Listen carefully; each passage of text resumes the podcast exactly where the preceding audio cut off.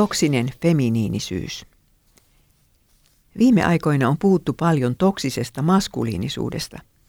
Termi on käännetty suoraan englannista ja tarkoittaa myrkyllistä miehisyyttä. Eli siis kaikkea sitä pahaa, mitä miehet ovat miehisyydellään aikojen kuluessa naisille tehneet. Ja onhan niitä nähty sellaisiakin miehiä. Mutta miksi kukaan ei puhu toksisesta feminiinisyydestä? Siksi, että feministiliike on ottanut tehtäväkseen mustamaalata aina ja kaikkialla miestä ja kaunistella naista, suorastaan jättää huomioon ottamatta kaikki hänen pahensa.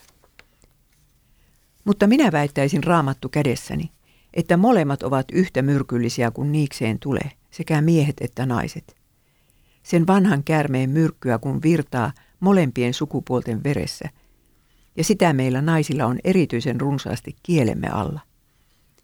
Miehet voivat olla väkivaltaisia, mutta niin voivat naisetkin, etenkin puheissaan. Miehet voivat olla itsekkäitä paskiaisia, mutta niin voivat olla myös naiset. Miehet voivat paeta vastuutaan, mutta juuri niin tekevät usein myös naiset. Myrkyllisyyden puolelle menee silloin, kun nainen hylkää lapsensa.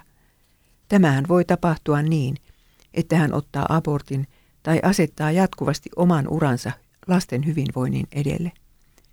Montako kertaa olen nähnyt viisi kuusikymppisen naisen nieleskelevän kyyneleitään, muistellessaan niitä vuosia, kun lapset olivat vielä pieniä.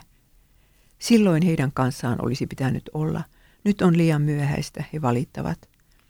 Kenenkään en ole vielä nähnyt katuvan sitä aikaa, jonka hän uhrasi lainausmerkeissä lastensa hyvinvoinnille.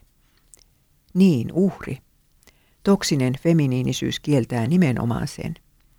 Nainen ei saa uhrata mitään kenenkään hyväksi, ei miehen eikä lasten, ei myöskään Jumalan valtakunnan.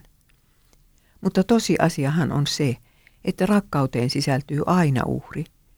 Joka rakastaa toista ihmistä tai Jeesusta, sen on luovuttava monistakin toiveistaan ja päämääristään. Muuten rakkaus kuolee välttämättömyyden pakosta. Jos uhriin ei suostuta, käy kestävän avioliiton tai edes parisuhteen luominen pitkässä juoksussa täysin mahdottomaksi. Mutta uhriin sisältyy suuri siunaus. Joka siihen suostuu, saa kaiken uhraamansa takaisin elämän mielekkyytenä. Silloin sitä voi katsoa elinvuosiaan taaksepäin ja todeta, että se oli elämisen arvoinen elämä. Sille tielle minä tahtoisin olla nuoria kristittyjä naisia ohjaamassa.